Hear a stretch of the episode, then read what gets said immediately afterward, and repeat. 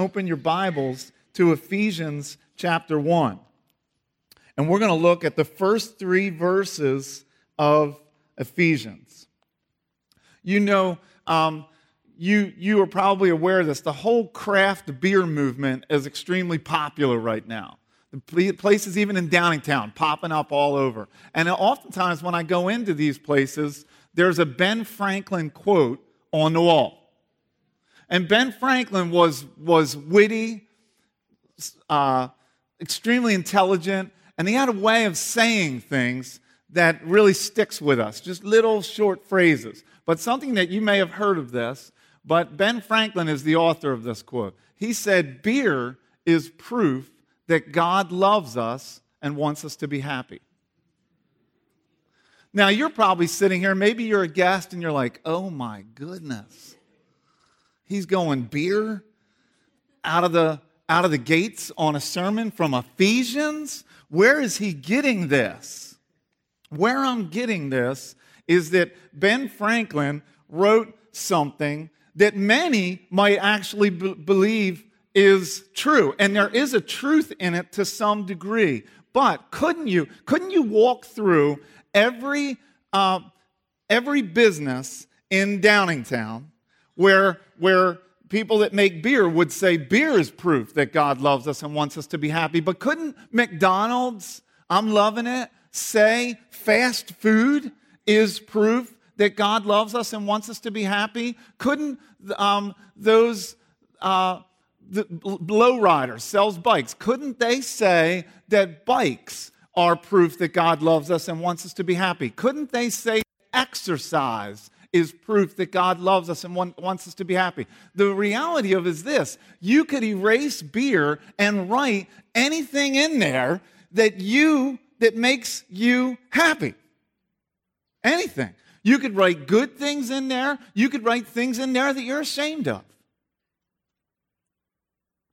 The question I want us to wrestle with the next four weeks is what is it that leads to not just happiness, because happiness can be a superficial thing, but what the Bible refers to it as joy. Is there anything that, that will satisfy you in a sustaining way, a deep satisfaction?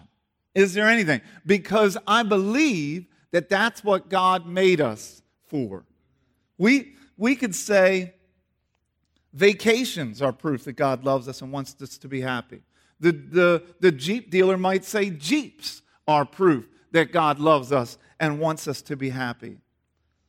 Any, anyone that's selling technology would say that technology is proof that God loves us and wants us to be happy. Australia would say that tacos are proof that God loves us and wants us to be happy. Some people would say being physically fit is proof that God loves us and wants us to be happy. How would you fill in that blank?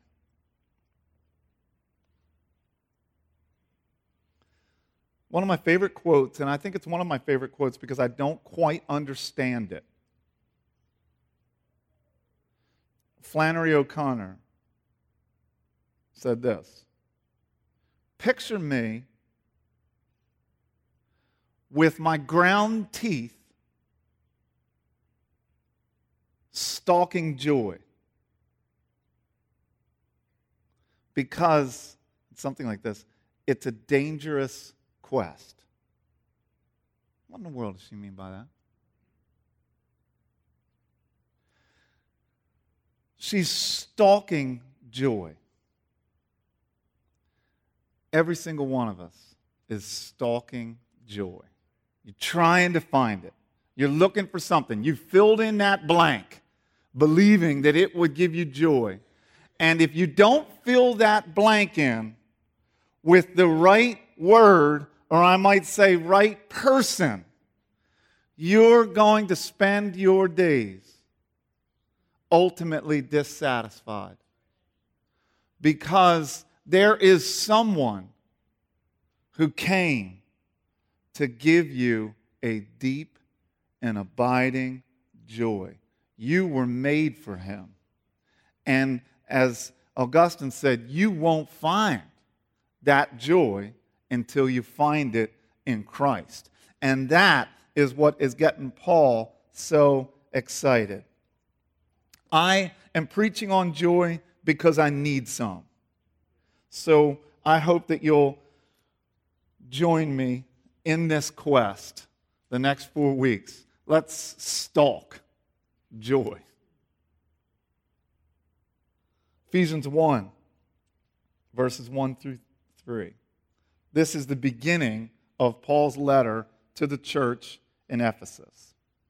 Listen to God's holy word. Paul,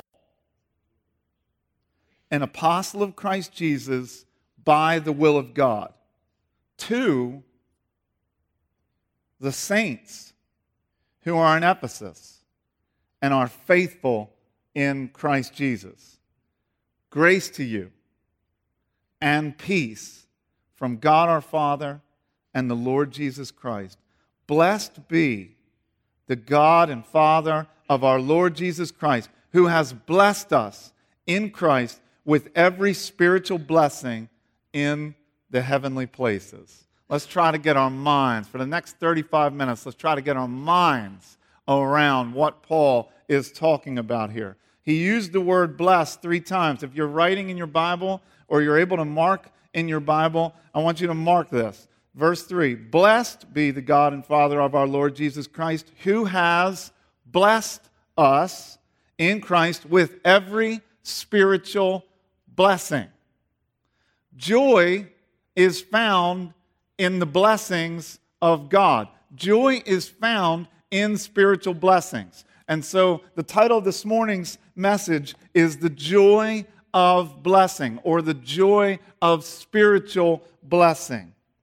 Paul, in this letter to the Ephesians, just to give you a little bit of background, is answering two primary questions. These are the questions he's trying to answer as he writes this letter to the Ephesians. What does it mean to be in Christ? What does it mean to be in Christ? And then the second question he's answering is what does this being in Christ demand of us? So, what is it? That's the questions. And it's helpful to know that's his overarching theme.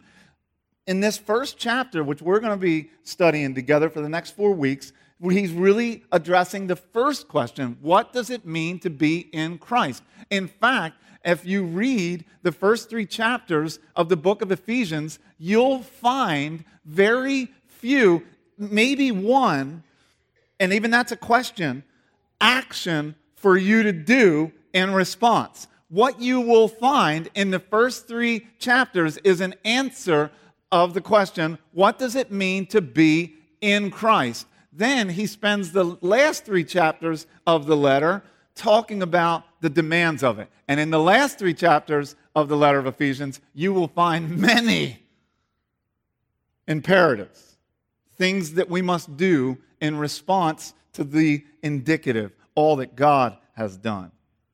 The theme of the letter of Ephesians is the mystery of Christ and the church.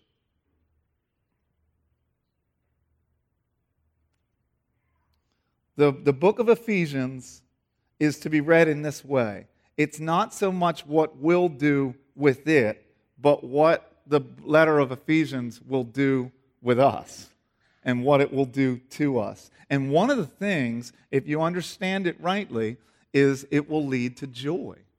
It will lead to joy.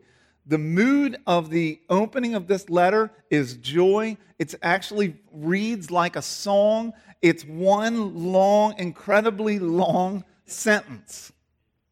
You read, we've put some punctuation in there, but in the original, the Greek, Paul had no punctuation. It was just one long, run on, rattling uh, uh, expression of gushing worship to Christ for all of the joy that he had in Christ. That's what Paul's doing. I preached through, we preached through the entire letter of Ephesians many years ago. We started that series in the movie theater. We started the letter of Ephesians in the movie theater, and these are not the same messages. These are, just, these are an isolated look at Ephesians 1. But when I preached through Ephesians, the first part of Ephesians, I'll never forget that as I was reading it and preaching through it, a man in the movie theater, remember the movie theater was stadium seating, so, so the, the further in the back you were, the higher up you, you were. And so I was down on the ground preaching, and as I was preaching through Ephesians 1, I was reading through it, this man got up in the middle of the preaching and he stood up in his seat and he lifted his hands up into the air and he stood there for the entire sermon. And I had to talk to him afterwards. What is that? What is going on? The joy in my heart, he said, that was welling up as you were reading this book, this letter, and explaining it, so filled my heart that I felt like I can't shout. I don't want to be interruptive, but I'm sitting in the back. No one's going to be distracted. I just feel like I need to stand and I need to lift my arms up to Jesus. And that's what he did. Maybe some of you will stand. Maybe some of you will have some kind of response in your heart. I'm telling you, no matter how you feel today, what God wants to do is to do something in your heart. You can't read these, you can't read this and not begin to enter into whatever joy it is that Paul's talking about. And let me remind you of this Paul is writing this letter from a jail cell. Where do you see what joy he has? Where do you, where do you take it in? Where do we kind of look closely at these things to see what could make a man who is in jail, being deprived of all material blessing, write a letter like this? Well, he knows joy. So I want to talk about four joys of spiritual blessing. And the first one is this it's the joy of a new identity. The joy of a new identity. And you're going to see something. There is nothing amazing about this sermon except that it's God's word. I'm just going to walk through this thing. I'm just going to show you. You say the joy of an, a new identity. Where do you get that? Well, I get it right out of the first word Paul. Paul, an apostle of Christ Jesus by the will of God. Do you know something? Paul's name wasn't always Paul. Paul was Saul. And he was not an apostle of Christ Jesus by the will of God when he started out. For Paul, this letter begins with personal celebration he begins his letter by highlighting what God has done in him. It's a celebration of self, but get this, not self as we think of celebration of self. It's a celebration of who God has made him to be.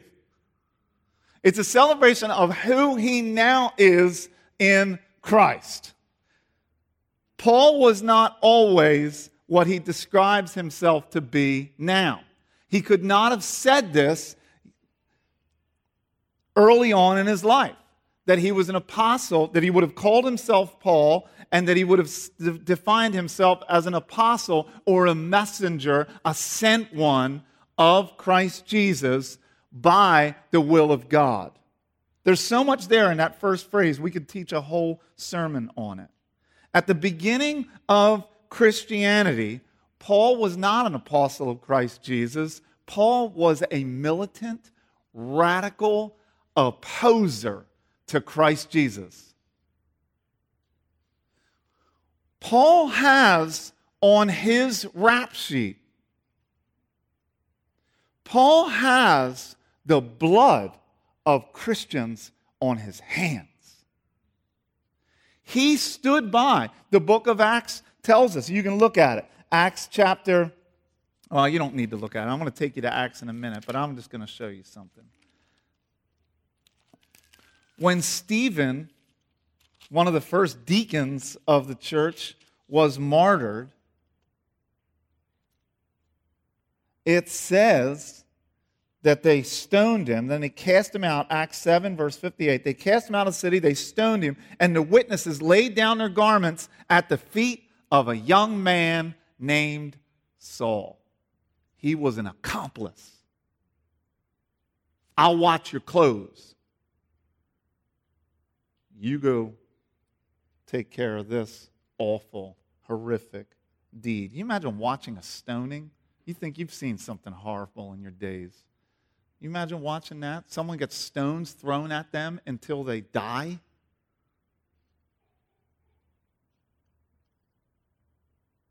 A human.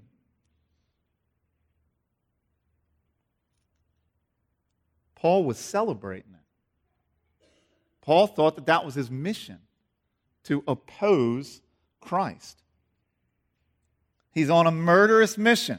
And on that mission in Acts chapter 9, we're told that as Paul goes out, he's getting letters to the synagogues in Damascus because he wants, he's, he's breathing out threats and murder. He's on a murderous mission, but on the road to Damascus, which is told in Acts chapter 9, Saul meets someone.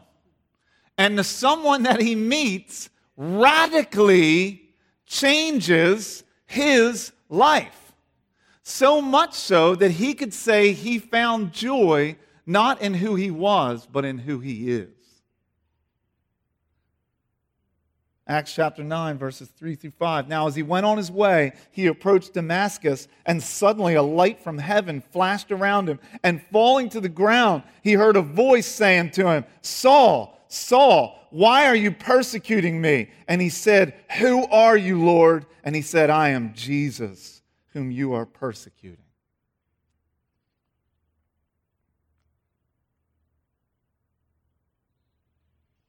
Paul was radically converted from militant opposer to Jesus to from Saul to Paul, a sent one on behalf of Jesus by the will of God.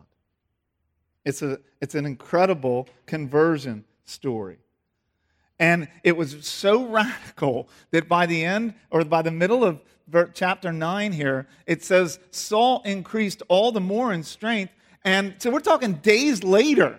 We're talking days later. This is the guy who was murdering Christians and had come to, was on his way to Damascus with breathing threats and murder. And it says by verse 22 Saul increased all the more in strength and confounded the Jews who lived in Damascus by doing something. What did he do? By proving that Jesus was the Christ. So not only is he not opposing, he's now, it's not like just God stopped him in his tracks from hurting Christians. It's that he turned him into someone who now was proving to others that Jesus is the only Savior of the world. God's doing that with some of you. God's just so changed you. He's taken you from what you were and made you into something in Christ. He's totally given you a new identity and given you purpose and mission and worth. And now you, God has used you to tell others, to prove to others who Jesus is. Isn't that amazing? If you're in Christ, you have a new identity. I don't know what your story is. Paul's is an interesting story because Paul was someone who was successful in the eyes of the world.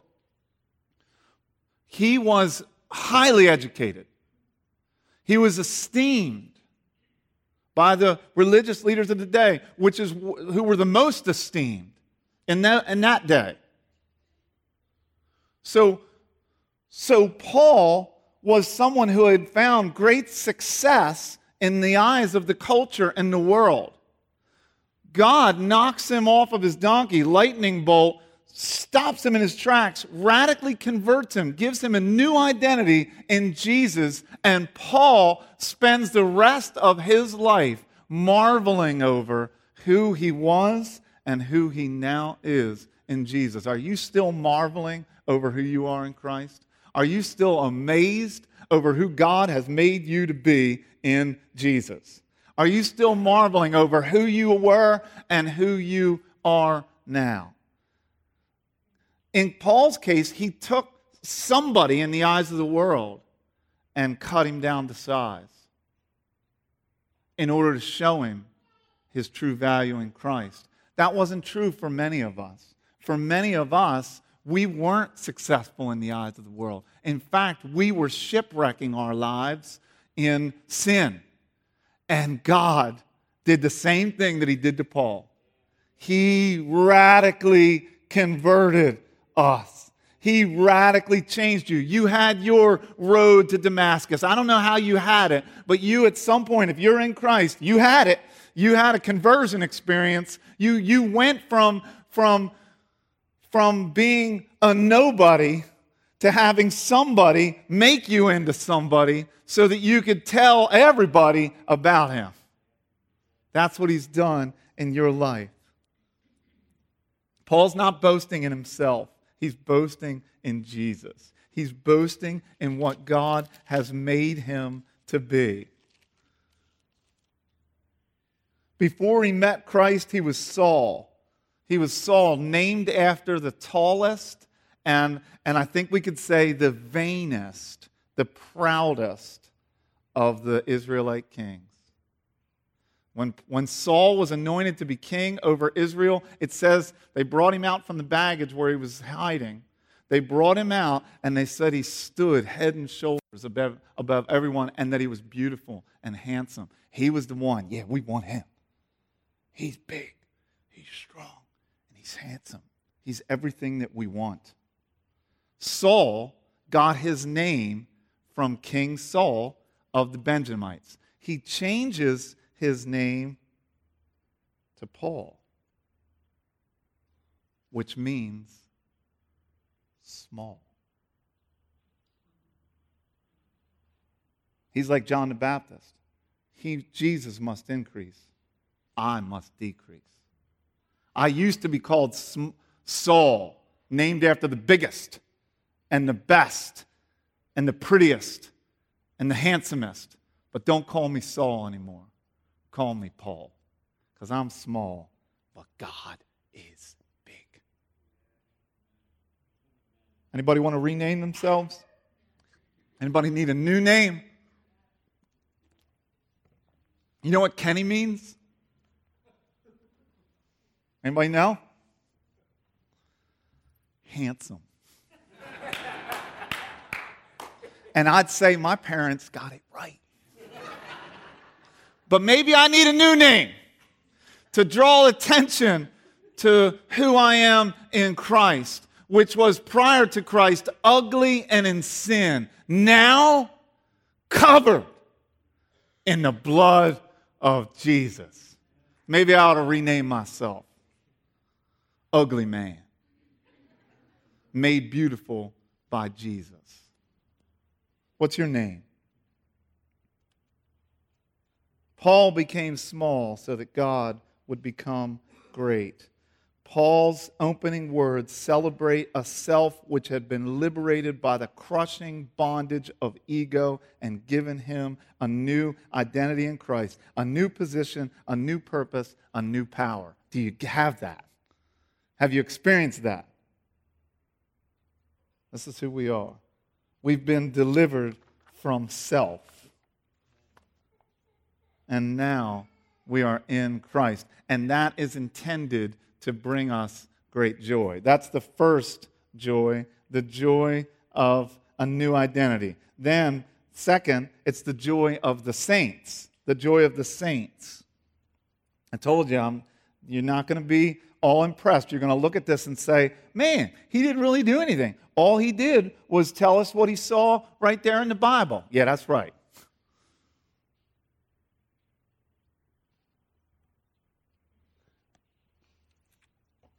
I'm just trying to let the Bible open up. Remember those pop-up books? As a vision, an illustration that just came into my mind.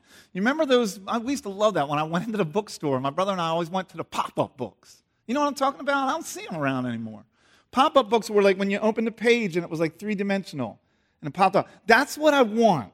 I want, we read Ephesians 1 1 through 3, and it seems kind of flat. All preachers do is try to get it to pop up for you. They just try to talk about it in a way that you go, oh, now I get it. Pop up book. All right? The joy of the saints. Paul moves on from a celebration of his new identity, his self, to a celebration of others. He says, To the saints who are in Ephesus and are faithful in Christ Jesus, what does he say to them? He says, Grace to you and peace from God our Father and the Lord Jesus Christ. Paul uses a word here that would have been shocking to his original hearers. He calls the Christians in Ephesus saints. This is shocking. It's even shocking to us because we don't understand the word saints. Do you know that you, if you are in Christ, you are a saint? Some of you don't know that. Because when you think of saint, you think of like, who's the first saint we think of? I always think of Mother Teresa. That's what we think of of saints. Some of you maybe grew up Catholic. You could name a lot of other saints. So I, I, I saw a girl get into her uh, car the other day, and she had a, a, thing of rosary beads hanging from the, the, the rearview mirror, and, and there was a, a, a prayer that oftentimes they pray to a saint that protects them when they drive. It's a saint. That's what a lot of us think of when we think of saints. It was even worse for the Hebrews when Paul used this word saints in a letter written to pagan Gentiles. He called pagans saints. He did it. He did it. Wait a second. This is what the this is what was in the Jewish mind. The saints were reserved. There was three three things that could be in the category of saints. One, it was a word reserved sometimes for God's chosen people, which were the Israelites. Secondly, it was a, it was a word reserved for God's special servants, namely the priests. Finally, the word saint was used for angels. That's what's in their mind. Did you guys see the, the, this letter Paul wrote to the church in Ephesus, which was distributed to the other churches? He says this to the saints who are in Ephesus. They're Greeks, they're pagan. There's no Jewish people there, there's no priests there, and there ain't no angels there. So who the heck does Paul think he's talking to? He's applying the word saint to pagan Greeks. Why? Because they are now in Christ. And that is what they are. If you are in Christ, that is what you are. Paul would say, no, saint is a fitting word to celebrate the miracle of grace that has happened to me and that has happened to all these people that I'm writing to. That's, that's the only word I can come up with to fittingly describe who they are now in Christ. They are saints, holy ones, set apart, devoted to God. That's what a saint is. And that description is a description is what to what has happened in the heart of someone that is in Christ. You still live your normal life, just like the church in, in Ephesus. There were a lot of shipbuilders there. They did a lot of fishing and sailing. They were shopkeepers. They were raising their children, all amidst the moral decay of the city of Ephesus. Just living their normal lives, but doing it as saints whose lives had been inwardly changed by the living Christ. That's what we are. We're just living our normal, everyday lives though, as saints, those who have been set apart, those who are now holy in the eyes of God, who are devoted to God, just living our normal, everyday lives. You with it? To the saints who are in Ephesus, he says, who are faithful in Christ Jesus. So this, he's describing them as saints, and then he says they're faithful. They're faithful. What's that mean? They're just actively believing and trusting God. Calvin said this No man is a believer who is not also a saint. And on the other hand, no man is a saint who is not also a believer.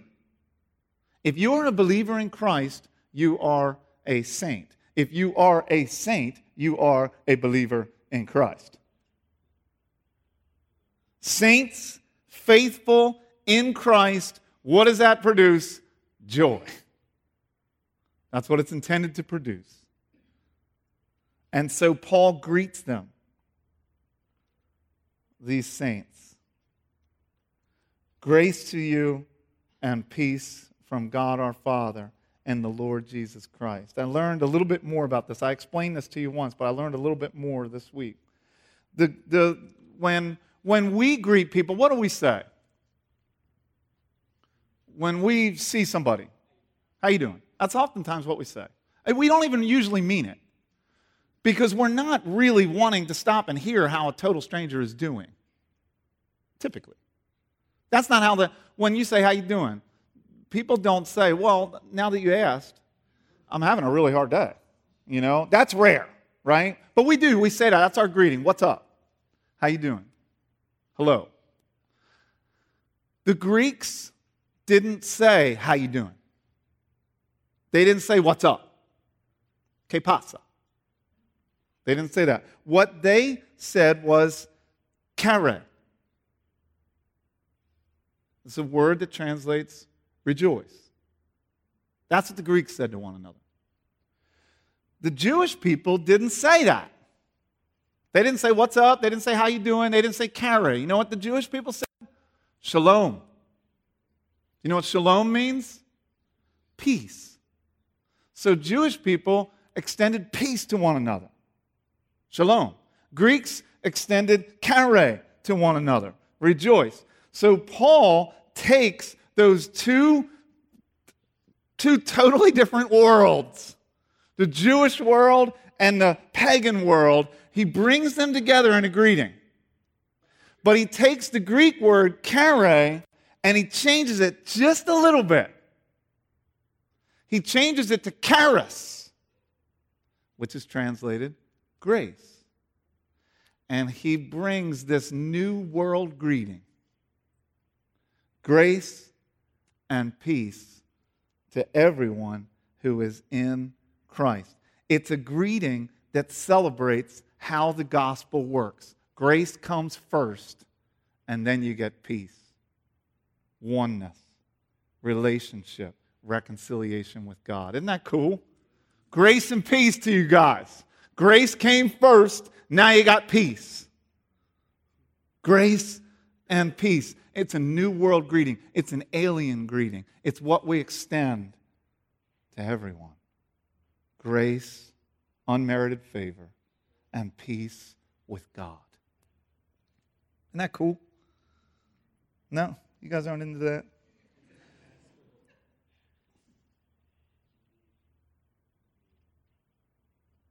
Grace and peace.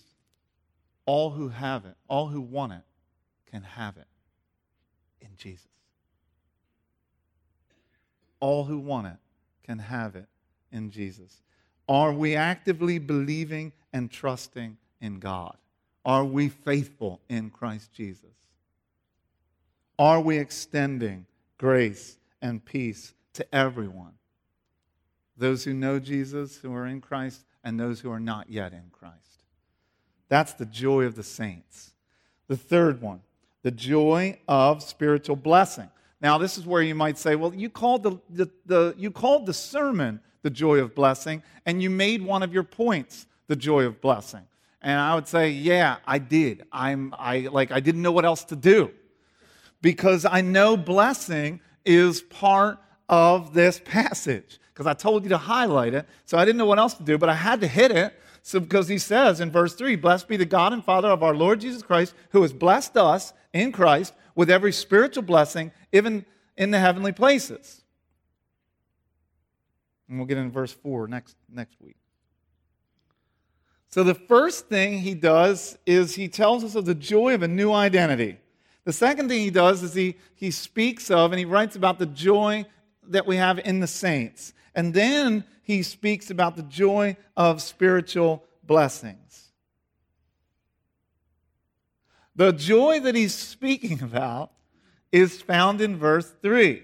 Blessed be the God and Father of our Lord Jesus Christ, who has blessed us. Important little phrase there. In Christ. The joy that he's experiencing is because he's in Christ.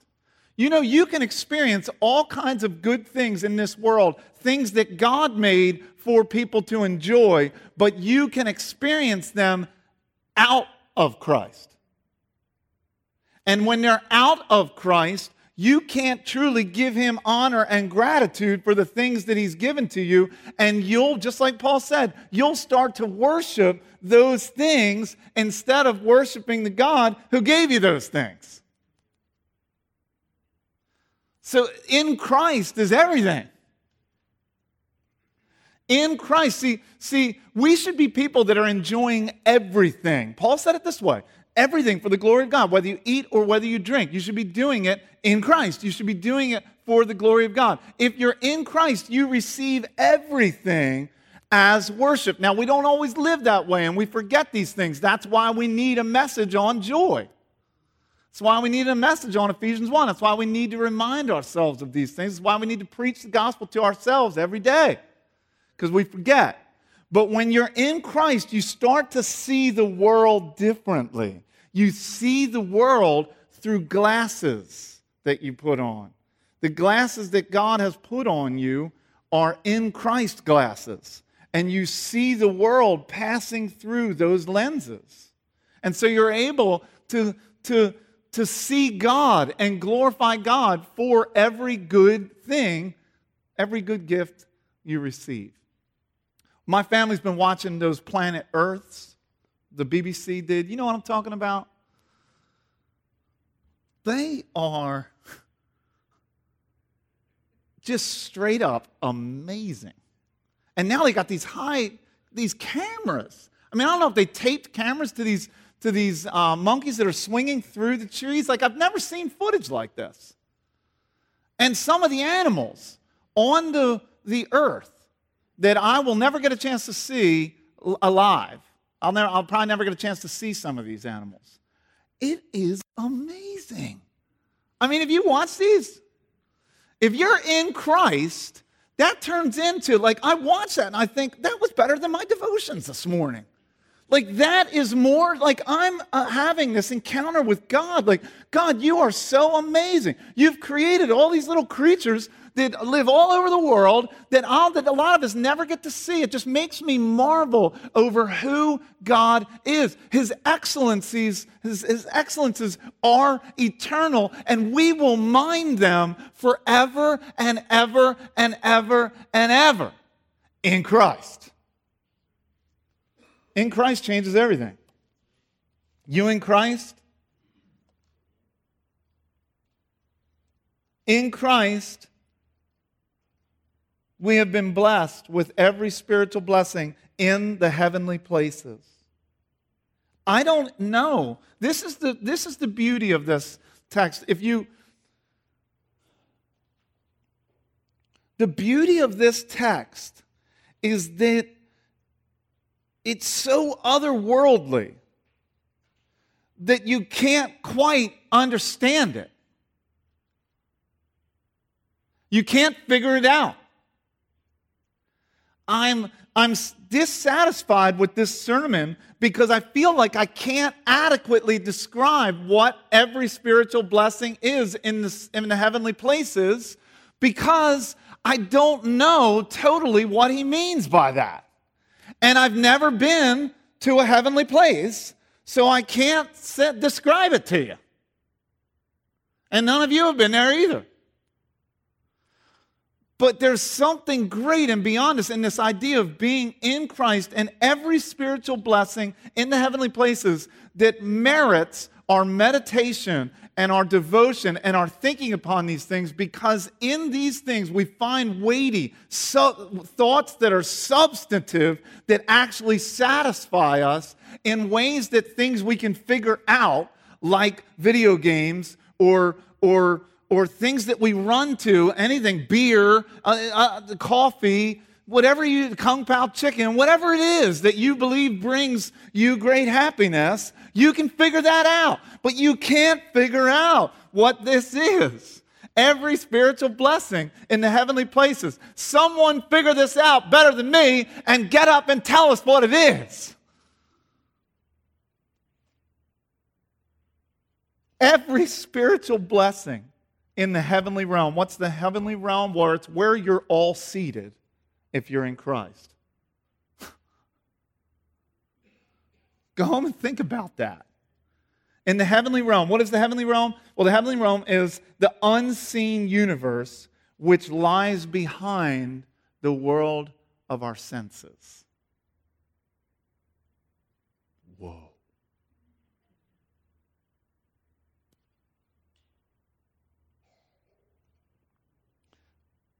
temporarily,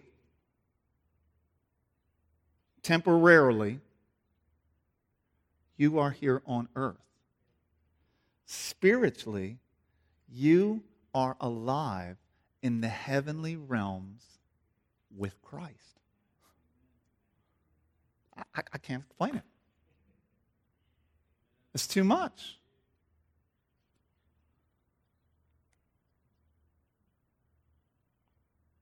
spiritual blessing. It's this it's the spiritual blessing in the heavenly places means that it's more, God's going to take care of more of us than just our material needs, but He's going to take care of our physical needs too. He's going to take care of our material needs. He's going to do that. Spurgeon said something like this Jesus gives you spending money on the road to glory. He guaranteed to bring you there, and He's not going to starve you on the way. So He's going to take care of our needs. That's why Jesus said we should pray for our daily bread. He's going to do that. But He's talking about something that's even bigger than that. God isn't just going to make sure we eat good in heaven, He is going to do that. But it's more than that. These spiritual blessings are things like this, things that we have to think about, things that are heavy, theological words. What exactly does this mean? Spiritual blessings are this holiness, adoption, forgiveness. You've been redeemed. The Holy Spirit has filled you. You now are friends with Jesus. Spiritual blessings are this what Paul speaks about in Galatians love, joy, peace, patience, kindness, goodness, faithfulness, gentleness, self control. These are spiritual blessings. The Christian life is one that we spend growing in our understanding and appreciation and devotion to these things that God has given us. So, what do you got to do? You got to do a couple things. You got to believe it. You got to believe that God has blessed you in Christ with every spiritual blessing. It's more than just believe it, you got to grab a hold of it. And that's easier said than done. We've got to think on these things. What he's telling us is that Jesus is actually there literally, and we are there. When I say there, in the heavenly places, Jesus is there literally. That's we talked about the ascension. That's where he ascended to. He's there. We are there representatively as members of his body. He is there, our head, and brings our presence with him. How do you know that? Because we're in him, we're in Christ. Thinking about heaven and where you're headed will motivate energy for earthly actions that you got to do today. I don't think about heaven enough. Do you?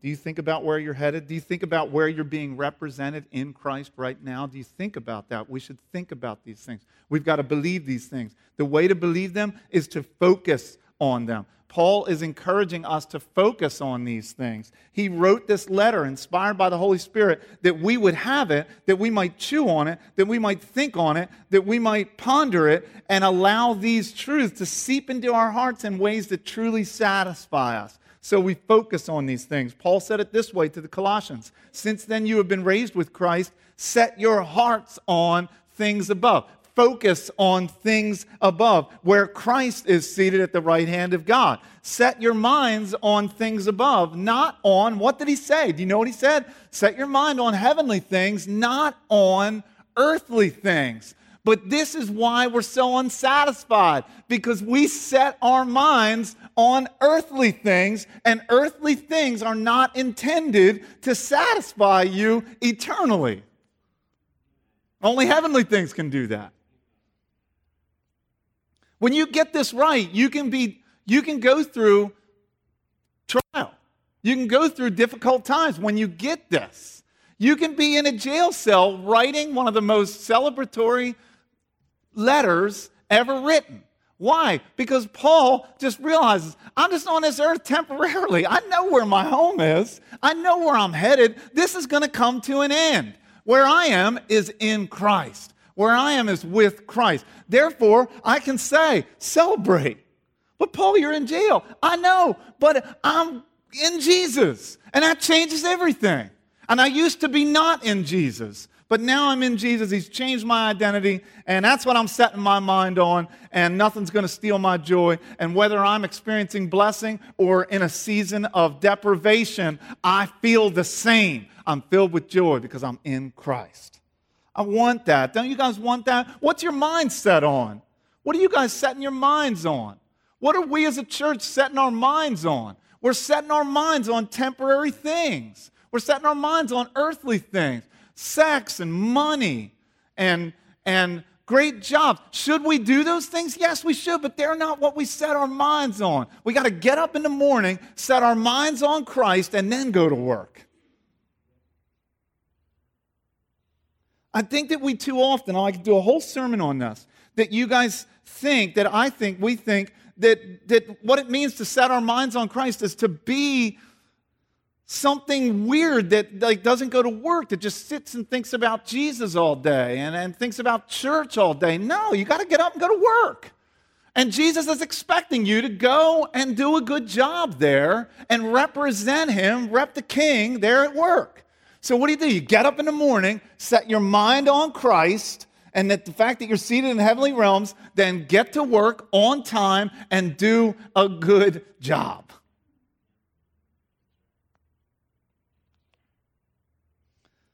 What's your mind set on? Focus on spiritual blessings. And then I think finally we should just ask for those blessings. When I say finally, I'm talking about spiritual blessings. What do we have to do? We got to believe them, we got to focus on them, and then we got to ask for the Holy Spirit to work in our lives. So ask for increased power and fullness of the Holy Spirit that you might remember that you are holy in Christ, that you might remember your adoption, that you might remember you're forgiven, that you might remember you've been redeemed, that you might be filled with the Spirit, that you might remember your relationship with Jesus, that He might fill you with love and joy and peace and patience and kindness and gentleness and self control. All of those things. That's what we're praying. Let me ask the band to return because we're going to sing. The fourth thing the fourth thing that brings us joy. I've mentioned the joy of a new identity. I've mentioned the joy of the saints. I've mentioned the joy of spiritual blessing. And I'll end with this, and I'm going to end very quickly. It's the joy of God. Paul said it this way in verse 3. I'm going to go back up. He said, Blessed be the God and Father of our Lord Jesus Christ. He's saying that to be in Christ and to enjoy all the blessings that are in Christ has a source. Where does it all come from?